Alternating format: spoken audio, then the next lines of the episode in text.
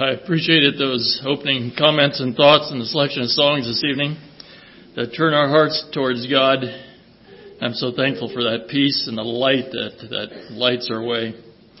I too like to say that I appreciate the prayer time every evening and tonight uh, especially I was encouraged again to pray with brethren, praying for revival in our hearts, praying for the Lord to speak to us. Gave me courage this evening. I greet you tonight in the, the name of Jesus, the one who said, In my Father's house are many mansions. If it were not so, I would have told you I go to prepare a place for you. That's what Jesus said. And so one of the, hmm, I should use that word, one of the perks or one of the benefits of side benefits of heaven is that we're going to have a mansion. He said, I've gone to prepare a mansion for you. Now that's just a side benefit of heaven. There's a lot of other things in heaven be more glorious than that. Be with God the Father, see Jesus. But Jesus did say, He said, I've gone, there's many mansions there, and, and I've gone to prepare one for you. And you know, I'm kind of looking forward. No, I'm not kind of. I am looking forward to that. Um, we won't need any furnaces in our mansions in heaven, I don't think. No re-roofing when we get to heaven. Um, I'm not going to have to replace the windows in our mansion. I'm not going to have any toilet issues, you know, in heaven in those mansions. Nothing like that. There'll be a mansion there. And then he said, if, if I go and prepare a place for you, I will come again and receive you unto myself, that where I am, there ye may be also.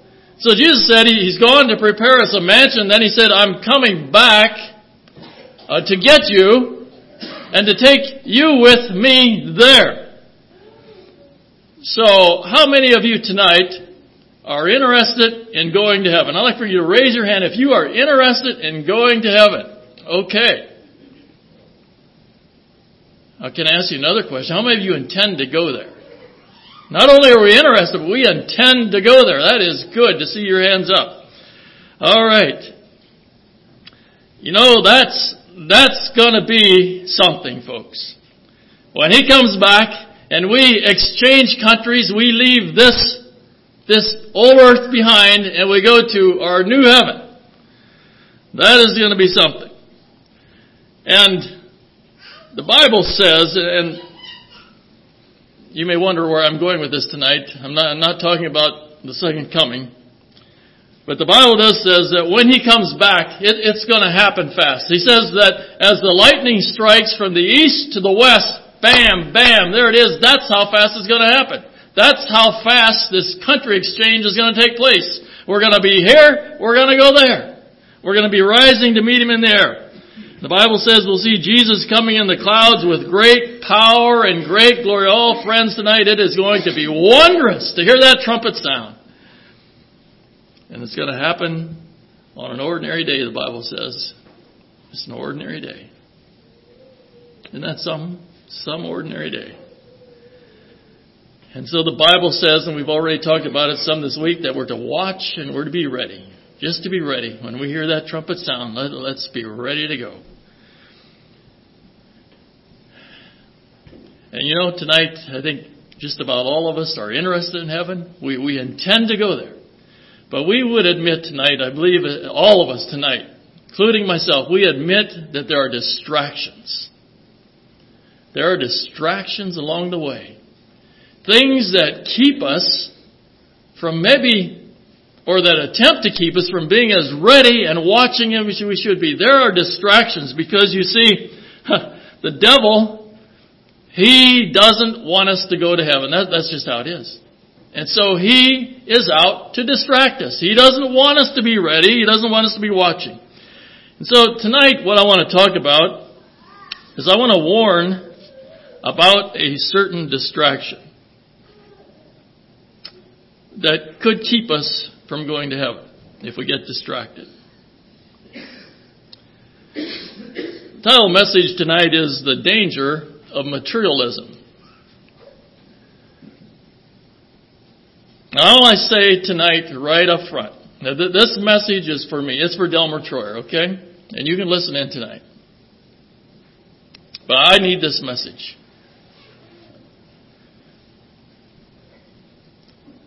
This message tonight is for young people. You see, there are things out there that Satan would use to distract you too. Earthly things, materialistic things. Now, it may be something different than what he would use on me, but there are things out there that Satan wants to use to distract you from being ready. Materialistic things. This message tonight is also for the ladies, for the sisters. You may not bring the paycheck home. You may not run the business. But you know what? Satan likes to distract sisters and ladies also with materialistic things. And you're well aware of that.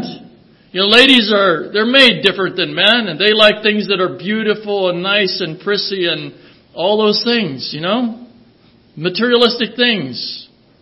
And so Satan wants to use that to distract you too. And the message tonight is also for us men. Generally speaking, men are very goal oriented. Generally speaking. Not every man is, but generally speaking, men are goal oriented. And it is very easy, brethren, to get distracted from watching for Jesus and being ready with all the materialistic things that are around us.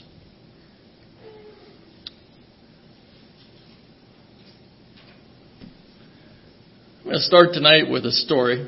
We all like stories. And it's a story about my uncle Verton Troyer who has passed away, and, and maybe um, I don't know if Tim and Margaret are here, but if they were here, if they're here, they could probably maybe tell the story more accurately than I can, or their children. I don't know, but I'm going to tell you this story as I heard it, as I remember it, about my uncle Verton who passed away in 08. And this took place a couple years before he passed away, so I'm going to say maybe um, 12, 13, 14, 15 years ago. I don't know, but it's a true story. Uncle Verton was living, living in eastern Oregon, and he was not, he was an older man, and he was basically retired, as I remember, and he would not be what I would really call a hunter, but he had certainly hunted animals for meat, uh, but he wouldn't call be called what I call a sport hunter necessarily. But one day, a neighbor came to his house knocking on his door, and he asked my uncle if he would be willing to go deer hunting with him on so so a day later that week or whatever. And so my uncle said, "Yeah, he'll go with him." And so they made arrangements, and my uncle Verton got ready for that day. He went to somebody and he borrowed a gun that he had never shot in before. And so he borrowed this gun, and when the appointed day came, they, they got in the I think it's the neighbor's pickup or something, and they drove to the mountain, which was not very far away. And they got out of the truck and took their guns and they started hiking up the mountain. They got part way up the mountain and the neighbor man said, you know what, I'm stopping here. This is where I'm hunting. And my uncle said, well, he's going to go up, on up the mountain a little bit further. And he went up and he, up the mountain and he came through a clearing and he went through the clearing and sat down on the other side of the clearing where he could look down the mountain over the clearing. And he sat down there. It was a beautiful, warm fall day, and he's sitting against a tree, and he fell asleep. And he was sleeping. And all at once, he woke up. And he knew that something wasn't right. We call it sometimes we call it that sixth sense, you know, sense. We just there's we don't know what it is, but something just doesn't feel right. And that's how he felt. Something is not right here. And he sat there and he just watched and he was watching down across this clearing and down in the trees, eventually he saw something moving. And he couldn't pick up what it was, but he knew there was something and it was coming towards him and it just kind of stayed behind the trees.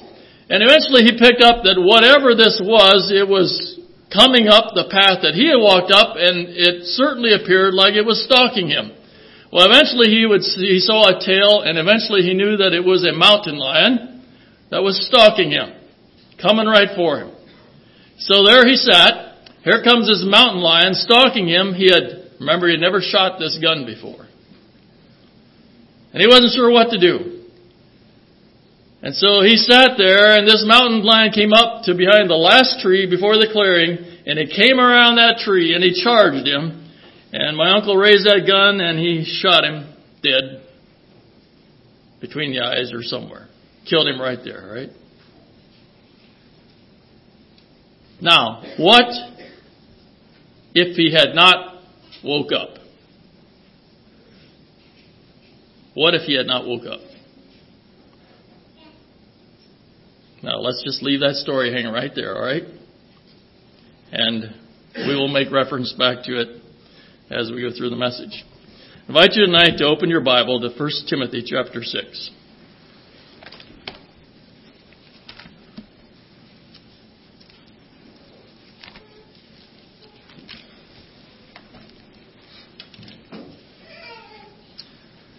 First Timothy chapter 6, we have the writings of Paul.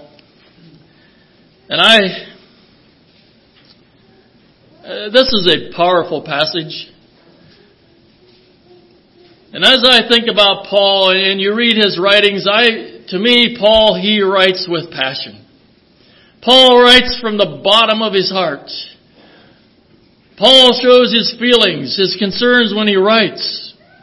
And I, and I see Paul here, he's writing with passion and it is coming from the very depth of his heart. It's a passion that cares about the bride, about the church of Jesus Christ. Paul cares about that. He's concerned about the church. And as you read Paul's writings, you can see that there's a passion for souls. Paul wants people to be saved. Paul wants people to not only be interested in heaven, but to get there. He's got a passion. And as Paul writes, I see a passion that, that guards against things that destroy the soul. Paul cared about those things. We come here to 1 Timothy chapter 6, and I'm going to use verses 9 and 10 as a text, and then we're going to read a bit more of it. But verse 9, we'll read that first, but they that will be rich fall into temptation and a snare, and into many foolish and hurtful lusts which drown men in destruction and perdition. For the love of money is the root of all evil, which while some coveted after they have erred from the faith and pierced themselves through with many sorrows. Now tonight we want to talk about the danger. Paul has a passion. And he, he writes about the danger of materialism. The danger of money and the things that money can bring. And you know, this subject tonight, I'm going to confess to you tonight, I'm going to just tell you how I feel. I didn't know exactly what I was going to preach this week. When I came here, I knew what I was going to preach the first night, and I didn't know for sure what I would preach after that. And this morning, I, God didn't literally speak to me in a voice, but it just seemed that my mind went to this message. But you know, the closer it got to 745 tonight, the harder it got. You know what I mean, Brother Todd? This subject is so relevant. It is so personal. It is so where we are at. You know, we need to eat. We need to have houses to live in. We need a vehicle or a buggy to drive or something. We need to work so that we can eat.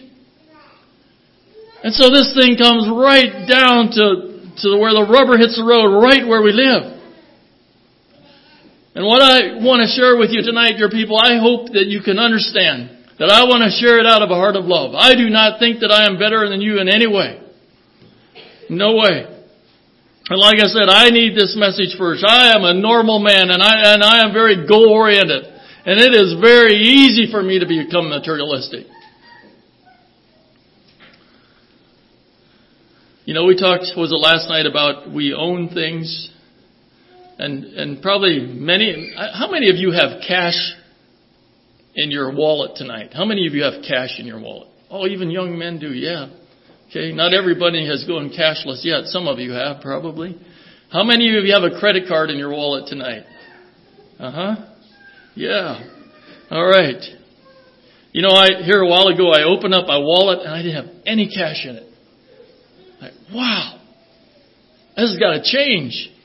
I mean, I got to have cash. What if I need something? And then I'm thinking about Jesus. The Bible says that Jesus needed to pay his taxes and he didn't have any cash. He didn't have a credit card. He didn't have a checking account. Had nothing. Nothing. He said, Peter, go out there and go fishing. Pulls up a fish, money in it. You ever do that? I never did that.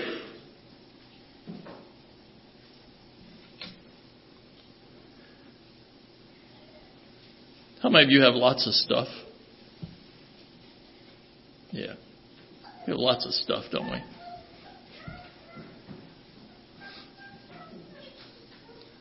Well, tonight I want to warn you from the Bible about being materialistic. And you know, when you think about warning, uh, we think about danger, the, the danger of materialism. So if there's a sign that says bridge out,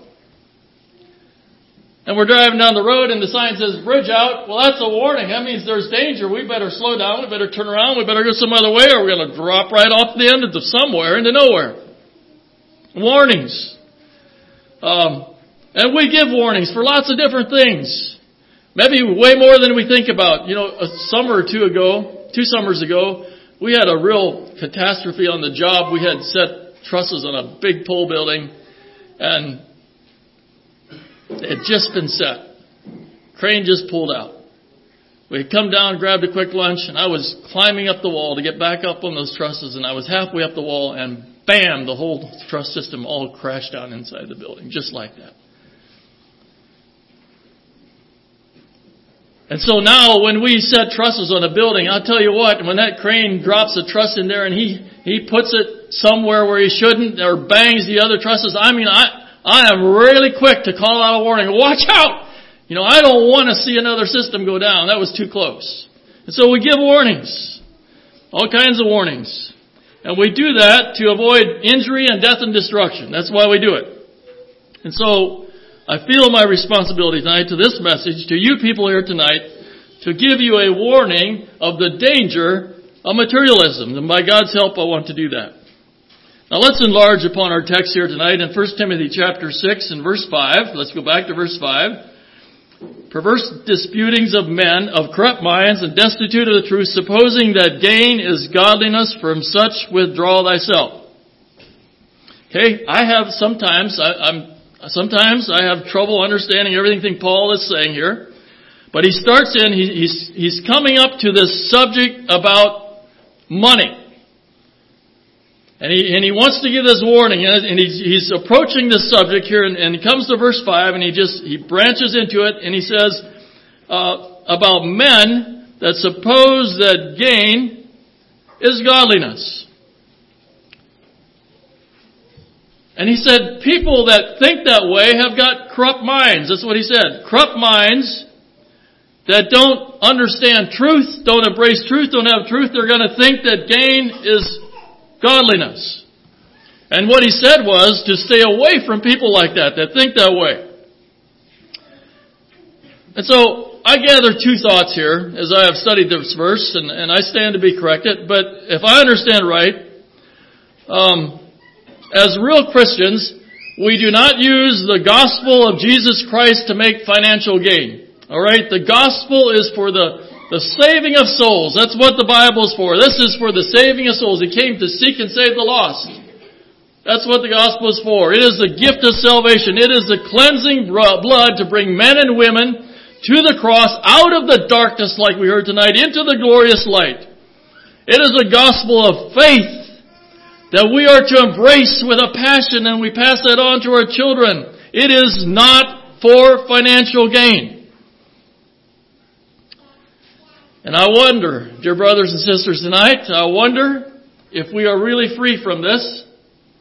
Are we using our faith, our name, to promote financial gain? I'll throw that question out there, and, and I, Lord willing, I want to come back to that tonight. Are we using our faith for, to promote financial gain? The second thought I get out of this is this that having riches and being well off having a successful business or successful farming has nothing to do with being spiritual.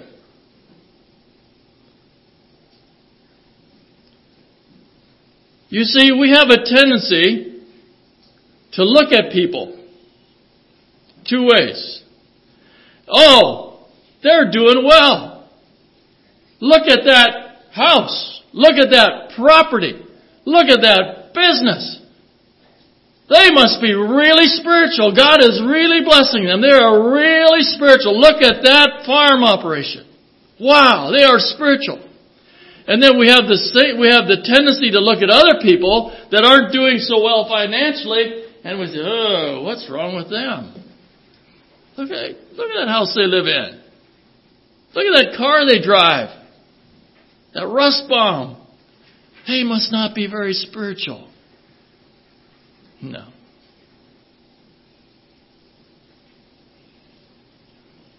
You know, we have a tendency to do that. We have a tendency, when we get in a church meeting, a brotherhood meeting, and the guy who that has done very well business wise, oh man, we listen to that man. But the man that, that lives in a, in a poor situation, what's he got to say? We have that tendency. Friends, that's not right. Gain is not godliness. You know, it is very possible that the man with very little is maybe more spiritual than the man with a whole bunch. We, I don't know that, but it's possible. But you know, we tend to look up to those people that have made it financially.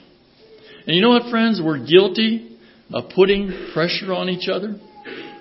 We shouldn't put pressure on each other. We shouldn't think more highly of the man that has, that has a huge, prosperous business. To think more highly of him and put pressure on ourselves and other people to, to be like that. We shouldn't do that. I don't think that's right. Gain is not godliness.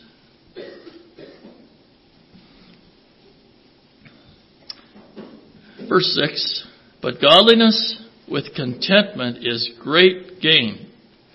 For we brought nothing into this world, and it is certain we can carry nothing out. And having food and raiment, let us be therewith content. So contentment is a biblical principle. It's a biblical concept, and I want to talk more about that later. But I, I believe, my friends, tonight that contentment is something that a lot of our people, our plain churches, are somehow we have lost this concept about contentment. We're losing it. I'm afraid we are. Maybe we could say we're ignoring it. And I have said this for years that you cannot ignore the principles of God and not live to regret it. And you know, maybe we haven't yet seen the consequences in our church of, of ignoring the concept of contentment. But if we continue to ignore that concept, we will see the consequences. Just like I believe that the, the, the technology thing that has come upon us, I don't believe the church has yet seen the consequences of what we have bought into. That's not my subject tonight.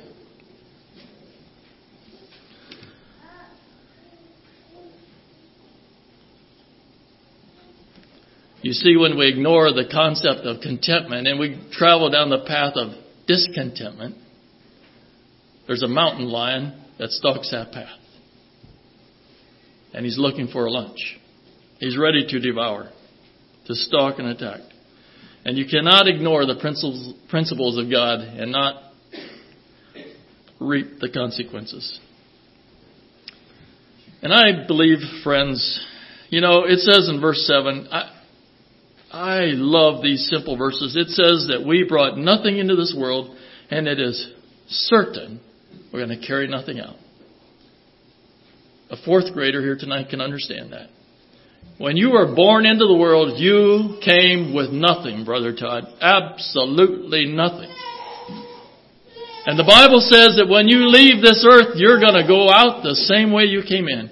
Carry nothing in, carry nothing out.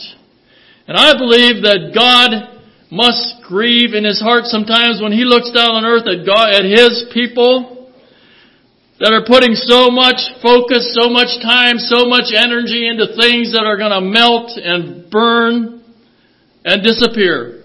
So much focus and energy into things that are metal and wood and plastic and paper. Are we really thinking about the fact that we came in with nothing and we're going to leave with nothing? Zero.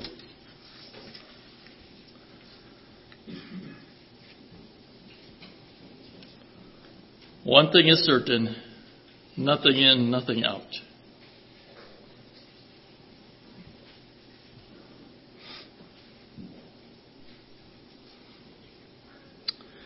It says here in back to verse 9. Well, you know what? Uh, I want to read a verse Let's start at verse 9. But they that will be rich fall into temptation and snare and into many foolish and hurtful lusts which drown men in destruction and perdition. For the love of money is the root of all evil, which while some coveted after, they have erred from their faith and pierced themselves through with many sorrows. But thou, O man of God, flee these things and follow after righteousness, godliness, faith, love, patience, meekness. Fight the good fight of faith. Lay hold on eternal life, whereunto thou art also called and hast professed a good profession before many witnesses. I give thee charge in the sight of God, who hath quickened all things, and before Christ Jesus, who before Pontius Pilate witnessed a good confession, that thou keep this commandment without spot, unrebukable, until the appearing of our Lord Jesus Christ, which in his times he shall show who is a blessed and only potent, the King of kings, the Lord of lords, who only hath immortality, dwelling in the light which no man can approach unto, whom no man has seen, nor can see, to whom be honor and power everlasting. Amen. Charge them that are rich in this world, that they be not high-minded, nor trust in uncertain riches, but in the living God who giveth us richly all things to enjoy, that they do good, that they be rich in good works, ready to distribute, willing to communicate, laying up in store for themselves a good foundation against the time to come, that they may hold low, may lay hold on eternal life. We come back to this thing about we are all intending to go to heaven tonight here, most of us. We are interested in it. We want to get there. He says about laying hold on eternal life. And what he says prior to that is that we gotta have a good foundation if we're gonna do it. If we're gonna get to heaven, we gotta have a good foundation. And things that melt and burn and disappear and decay and rot and mold are not a good foundation. That's what he's saying. We need something else. We need the principles of God's words. We need to have contentment. Seeking first the kingdom of God, hungering, thirsting after righteousness. Lay up a good foundation. Alright, back here to verse 9, our text verse 9 and 10. He says here, they that will be rich. Or they that desire to be rich. That's what that means. They that desire to be rich fall into many foolish and hurtful lusts which drown men in destruction. Spiritual drowning. And so you could paraphrase it and say something like this, those that live to be rich, those that work to be rich, those that desire to be rich and have the things that money produces, they're gonna fall into spiritual death. That's what he's saying. It kills the spiritual life. It somehow snuffs out spiritual life. Peter would say it like this in 1 Peter 2:11. He says, "Dearly beloved, I beseech you abstain from flesh, fleshly lusts which war against the soul." Paul wasn't the only man who said it. Peter also said, "You've got to be careful. You've got to abstain from those things that kill you spiritually." That's what he's saying. The love of money, verse 10, is the root of all evil, or you could say, I think it'd be translated, all kinds of evil. And so if you follow that love for money and the things that money can produce and bring into your life, it brings all kinds of evil into your life. In other words, you end up in the lion's lunch. You become the lion's victim unless you wake up. And he says here, if you follow that love, while some have followed after or coveted after, they have erred from the faith. And so again, it's a very plain warning. If you follow that desire to have riches or to have what it brings, it has a tendency to make you err from the faith. And, you know, he says it so plainly here. They have erred from the faith and pierced themselves through with many sorrows. And so we could say the pursuit of things is spiritual suicide. Pierce themselves through. When we follow after those things, we, we kill ourselves spiritually. Spiritual suicide.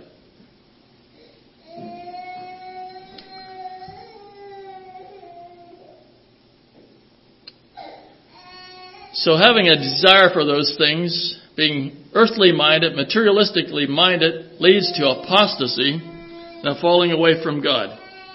And that is the danger. That is the purpose of this message is to warn us that it's dangerous, that there's a lion out there that would love to destroy us. It says here that it is the love of money is the root of all evil or many evils. I think that's how it would translate. And friends, tonight, let's just be honest. When we have lots of money and we desire those things, it can easily lead to worldliness. When you have money, there is just that temptation to become worldly. And we know that. There's a temptation to fall into worldliness. Because we have the means whereby to get, it's easy to do, there's nothing wrong in it itself perhaps, a lot of things, there's nothing wrong in it itself.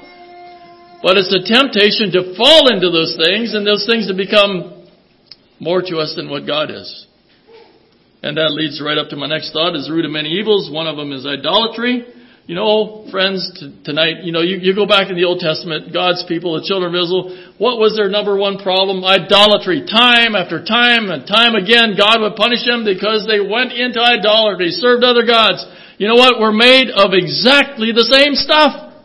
We got the same problem. It's just a different kind of an idol. And when we have, when we're pursuing, when our attitude is to pursue those things, can easily lead to idolatry. Another one of the evils that comes right with it is pride. Pride.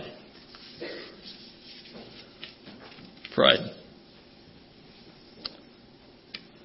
You know, I'm going to be pretty blunt here tonight. As I travel around a little, and and I want to be careful here tonight, but especially when I get into the large plain people communities. You know what? I'm afraid I see pride and idolatry.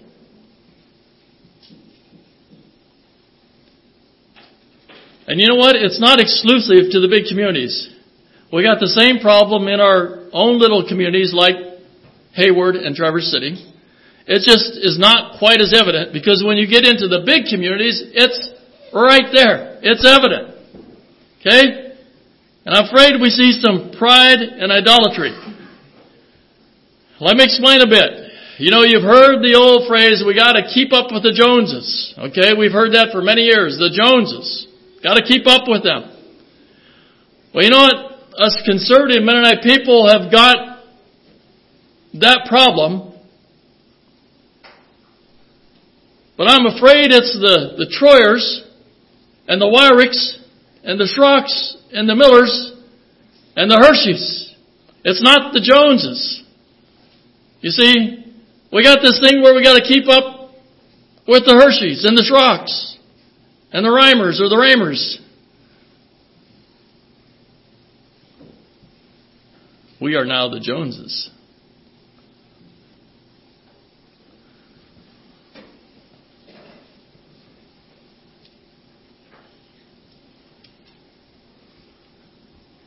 You know, I think about the rich fool, and I'm not going to take time tonight to read about him in Luke chapter 12. But that rich farmer, God called him a fool, actually. He, he was a rich farmer, and he, he was a good farmer. He could really farm. He knew how to do it. He made money. And We need money. We all need money. This guy was making money hand over fist and, and he got all excited about farming. He said, what am I going to do? He said, I don't know what I'll do. I'll just tear down barns. I'll build bigger farms, nicer farms. I'll do all this stuff. And he was all excited about it. He tore down the barns, built new ones. He thought he was set for life. And as I read that parable, that story that Jesus gave, you know, and maybe I'm reading too much into it, but he said, oh, he said, my soul's going to be fine. I, I think he even thought he was spiritual. He was rich, and I, I think he thought he was okay. He was spiritual. But you know what? He wasn't spiritual. Jesus said he was covetous.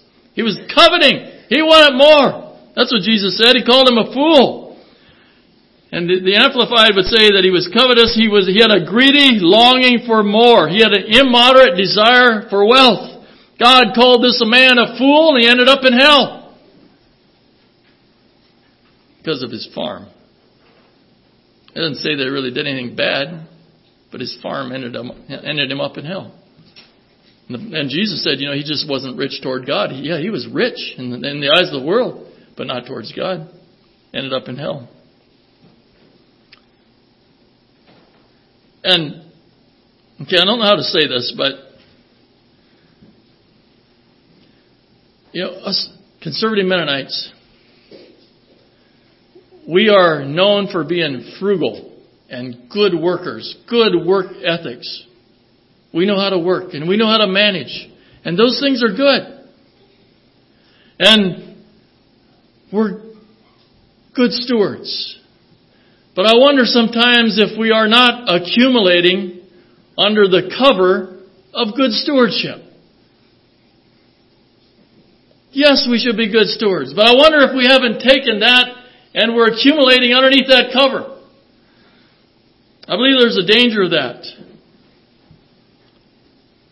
Because when I drive through our communities, and again, especially the big communities, because it's so obvious. It's just not as obvious in our little communities, but the big communities, you drive through there, and I see bigger farms, bigger tractors, bigger stuff, bigger houses, bigger businesses, bigger shops, bigger trucks, bigger SUVs.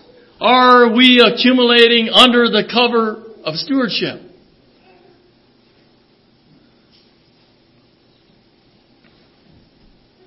Have we forgotten? I'm come back to that later. I read this article in the Anabaptist Voice. Any of you get the Anabaptist Voice? Lester Dan? A new periodical. Uh, and it was written by a man, uh, I believe his name was Rich Hardley, and he's a, a Christian businessman. And he owns a cabinet shop.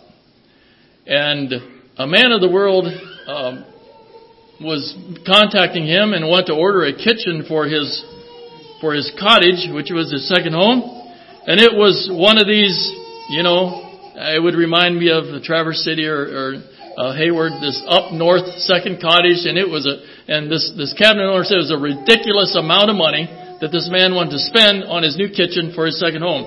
But he, he called in and he said, you know what, before I, before I finalize this order, before I give you the down payment, I want to tour your shop. And Rich said, fine, you can come into it. And so this man, this, this man from the world came in, drove in there, and he walked in the office and he was complaining. He was complaining about the roads that he had to drive to get to this shop. They were gravel roads. And he didn't like it, and he complained about it. And so, uh, Rich's son took this man back in the shop and gave him a tour. And while they were doing that, Rich decided, well, I'm going to go out and see what kind of car this guy's driving. He's complaining about our roads. So I went out and looked, and it was a um, Aston Martin. Now, does that mean anything to anybody? I have no idea. Does that mean something to you? Okay. Well, this guy, he didn't know what it was. It said Aston Martin. So he went in and Googled it, and he realized that this car that was sitting out there was not a $30,000 car. It was a $300,000 car sitting in his parking lot. Oh. So that's why he's complaining about our gravel roads. So the man comes back from his tour, back in the office, and uh, they were kind of figuring him out. And so the son asked this rich man, he said, Oh, the man, first of all, he said, he said, well, I'm going to be gone for the weekend. You know, if you need to contact me, I'm gone for the weekend. And so the shop owner's son said, so, uh, are you going to go tenting? No. Not going tending. Or are you going to your cottage? No, I'm not going to my cottage. He said, I'm going to my mansion. Now, friends, tonight I got a mansion too. But it is not on this earth. It is up there. Friends, tonight, where is your mansion?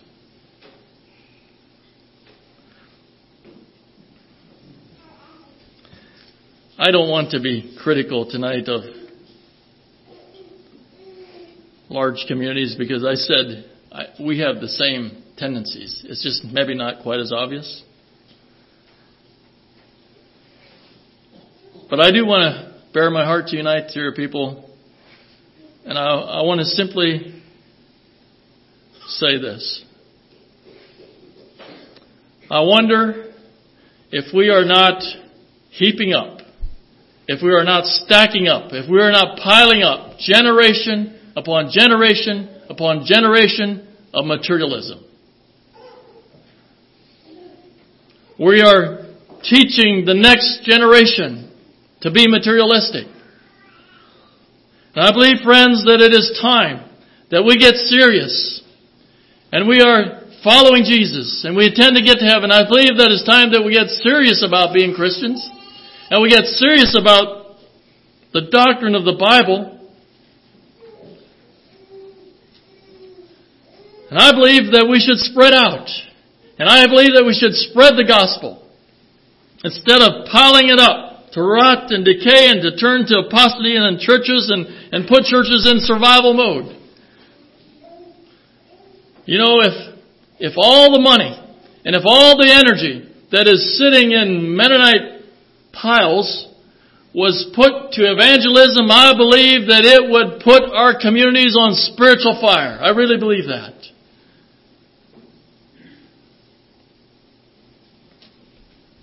Instead of putting it into bigger homes and more business and more farms and nicer SUVs and bigger vacations and more hunting ground and whatever you want to put in there, I believe that we could set our communities on spiritual fire.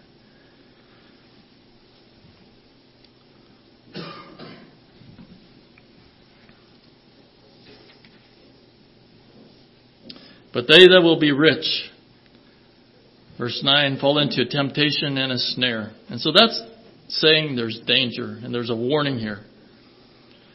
And you know, as I thought about that, when you think about a snare, or maybe a, a live trap, you catch an animal in a live trap, or let's, let's even say that there'd be a live trap that would be big enough that a human being could get into. So if you would get into a, a human being live trap, a snare, you know, you would feel confined and it would be tight and it would be miserable and it'd be lonely and you would get thirsty and you would get hungry and you'd just be plain out miserable. Or if you think about a spring trap, that you would step into and that spring would snap and catch your foot in there, you know, there would be pain and that steel would dig into, into your flesh and into your bones and there'd be blood and be agony and you would scream and you would call, someone please call 911. But the problem with this snare of materialism is that it is not that way.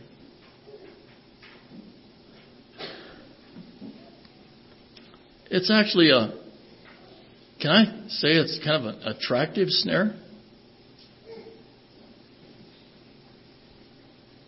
Maybe beautiful? It, it's not steel jaws that come clamping down and bring all kinds of pain and blood.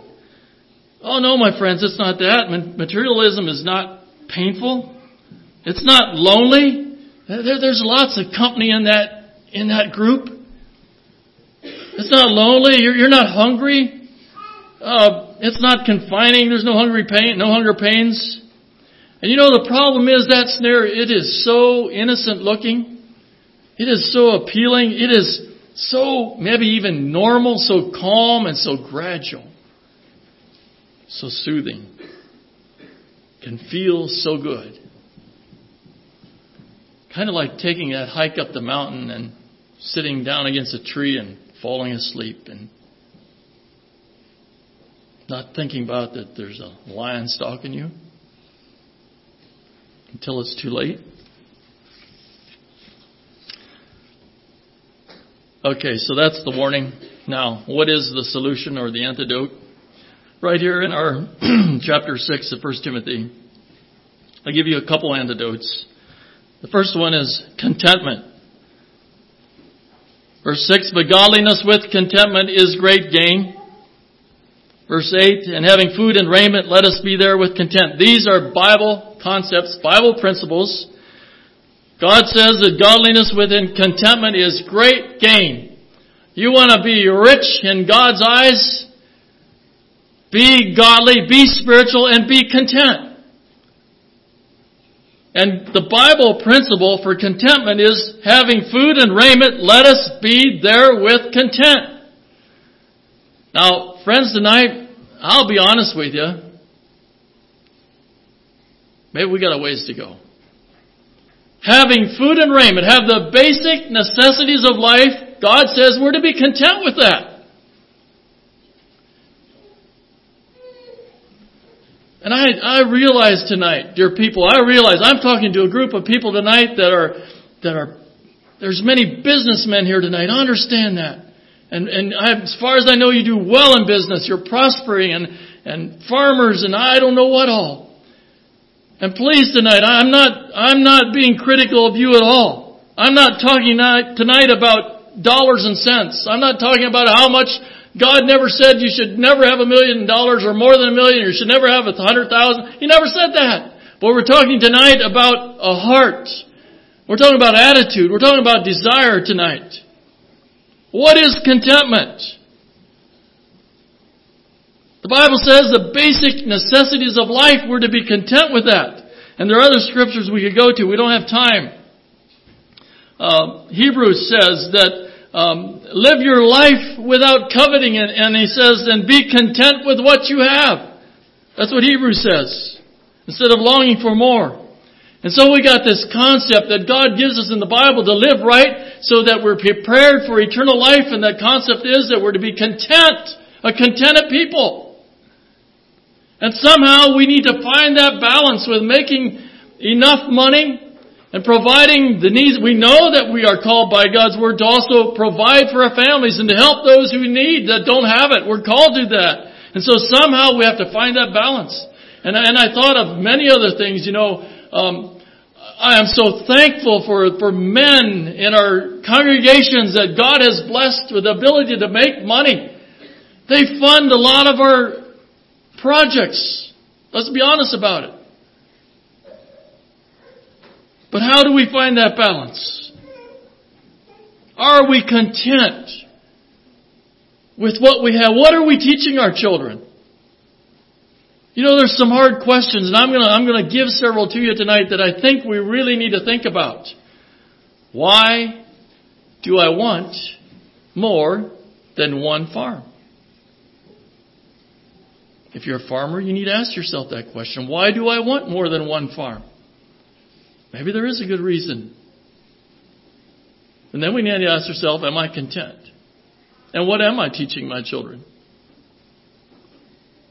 Why do we keep expanding the business and working more? Okay. Why do we? Why do we want a bigger, better house? Why do we want the vehicles we have? Why do we have all the latest and greatest technology gadgets that we have? Is it because we need them or we want them?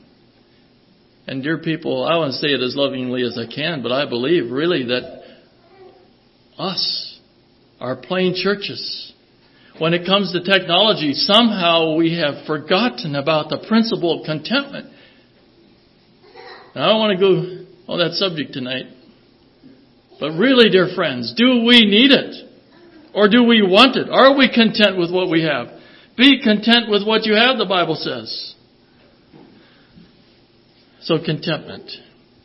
Simply embracing the concept in God's Word helps us. You know, if we can get contentment, if we can get a hold of it and we can grab it and we can embrace it, that'll balance out a lot of this stuff. Another antidote, number two, have a Christ-like attitude towards material things. How would Jesus think? What would Jesus do today? Here in this chapter in verse 11 and 12, it says, But thou, O man of God. Okay, here's what Jesus would do. He says, Flee these things. Follow after righteousness, godliness, faith, love, patience, meekness. Fight the good fight of faith. Lay hold on eternal life. Jesus would say, you know, be careful. Make sure that you keep those things where they're supposed to be because the most important thing in your entire life is to fight the good fight of faith. Because we want to get to heaven. And these things can be a distraction to getting there. All this is powerful stuff.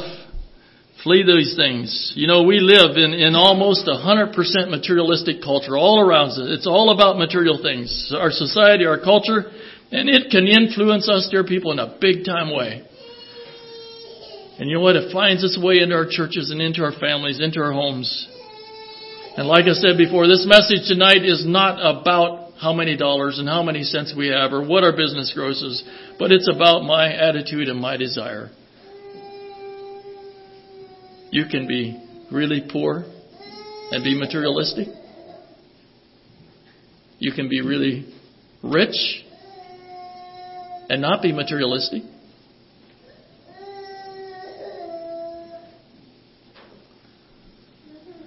But you know what? The Bible is very plain. It very plainly says a couple things.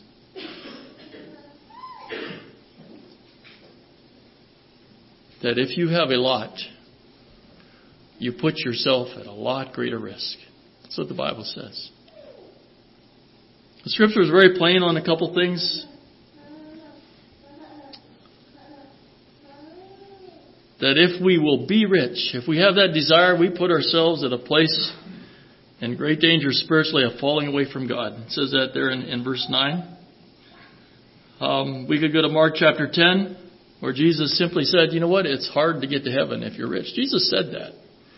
And you can, you can take that scripture and you can slice it up different ways, but you're going to come out right there. Jesus said, if you have a lot of riches, it's hard to get to heaven. And so when we have brethren in our congregations that have a lot, you know, I, I, I'm thankful for them. But you know what? They, they are at a great risk. They really have to be on tune with God. And God uses those men sometimes in a beautiful way. you know, and, and He's just put them there for that reason, and He just keeps channeling money through them. And they got their their priorities right. Their desires are right. They don't want to be rich. You see, I think I've heard Kevin Bowman say that when a rich man gives everything to God, he's no longer a rich man.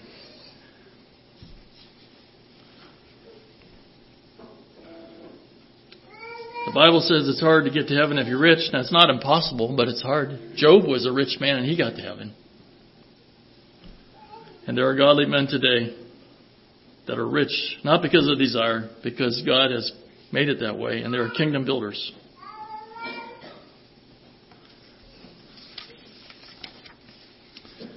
Okay, another antidote. And if you will turn to me now to Hebrews chapter 11.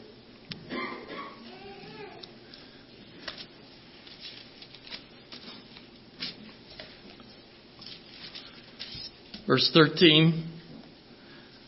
An antidote is that we need to have a stranger and pilgrim concept as we go through this life. 13. These all died in faith, not having received the promises, but having seen them afar off and were persuaded of them and embraced them and confessed that they were strangers and pilgrims on the earth. For they that say such things declare plainly that they seek a country. And truly, if they had been mindful of that country from whence they came out, they might have had opportunity to return, but now they desire a better country, that is, a heavenly, wherein God is not ashamed to be called their God, for he has prepared for them a city. Brothers and sisters, tonight, real Christians embrace the truth that we are strangers and pilgrims on this earth. If we are real tonight, we will also say and confess that I am a stranger and a pilgrim here. I am not staying here. This is not my home. I'm just a passing through. And when I leave, I'm taking nothing with me because I'm going to a way better place. And I want to be prepared for that. I want to be ready for that. Our focus is on Jesus. We're following Jesus. We think like Jesus. We're His disciples. We're His, we're his students. Yeah, Jesus did say one time, He said, you know what? Foxes have holes and birds have nests and I only have a pillow. Hmm. Well, that kind of thinking sure makes us a lot different from the world, doesn't it? You better believe it. My friends, tonight we should be a whole lot different than the world. We should think a whole lot different than they do. Our thinking should completely be different. Absolutely. Jesus said it, the Gentiles seek after those things, but we don't. Alright. Verse 14. It says, "For they that say such things, okay, what are the, what? Who is it? Those that are strangers and pilgrims declare plainly that they seek a country. That means that they seek a homeland. That means that they declare plainly they're not residents here. They declare plainly they're going to heaven. Okay, they declare it plainly that they are seeking heaven. Now, you know, we plain people have plainly declared, okay, they declare plainly. We have plainly declared that we are good carpenters. We have plainly declared that we are good masons. We've plainly declared that we are good loggers. We've plainly declared that we are good farmers. We're good businessmen. We are entrepreneurs. We can start up a home business and we can make it fly. We have plainly declared that we are innovators. We plainly declared that we are fabulous cooks and that we can make beautiful furniture. We have plainly declared that. And so the plain people are plainly, plainly declaring that you should buy Amish and Mennonite furniture because it's the best. And we are plainly declaring that you should buy Amish water and Amish chicken and Amish this and Amish that.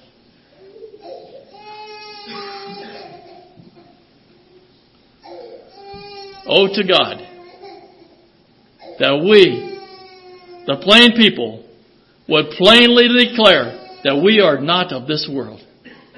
That's what we should be known for.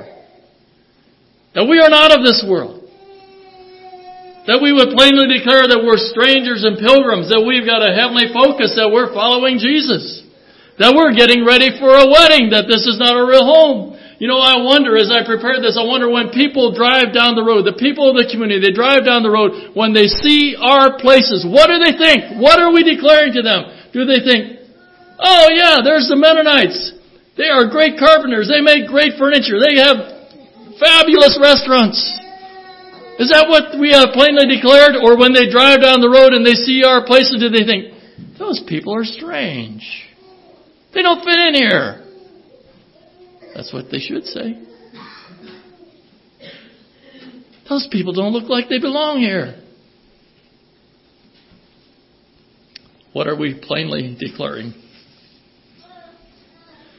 Brothers and sisters, tonight I warn you of the danger of materialism. It is a distraction. And it has a great potential to destroy our walk with Jesus it has the potential to become our focus and our love and our idol and our love. And it has the potential of separating you from God. Be sober, be vigilant, because your adversary, the devil, as a roaring lion, walketh about, seeking whom he may devour.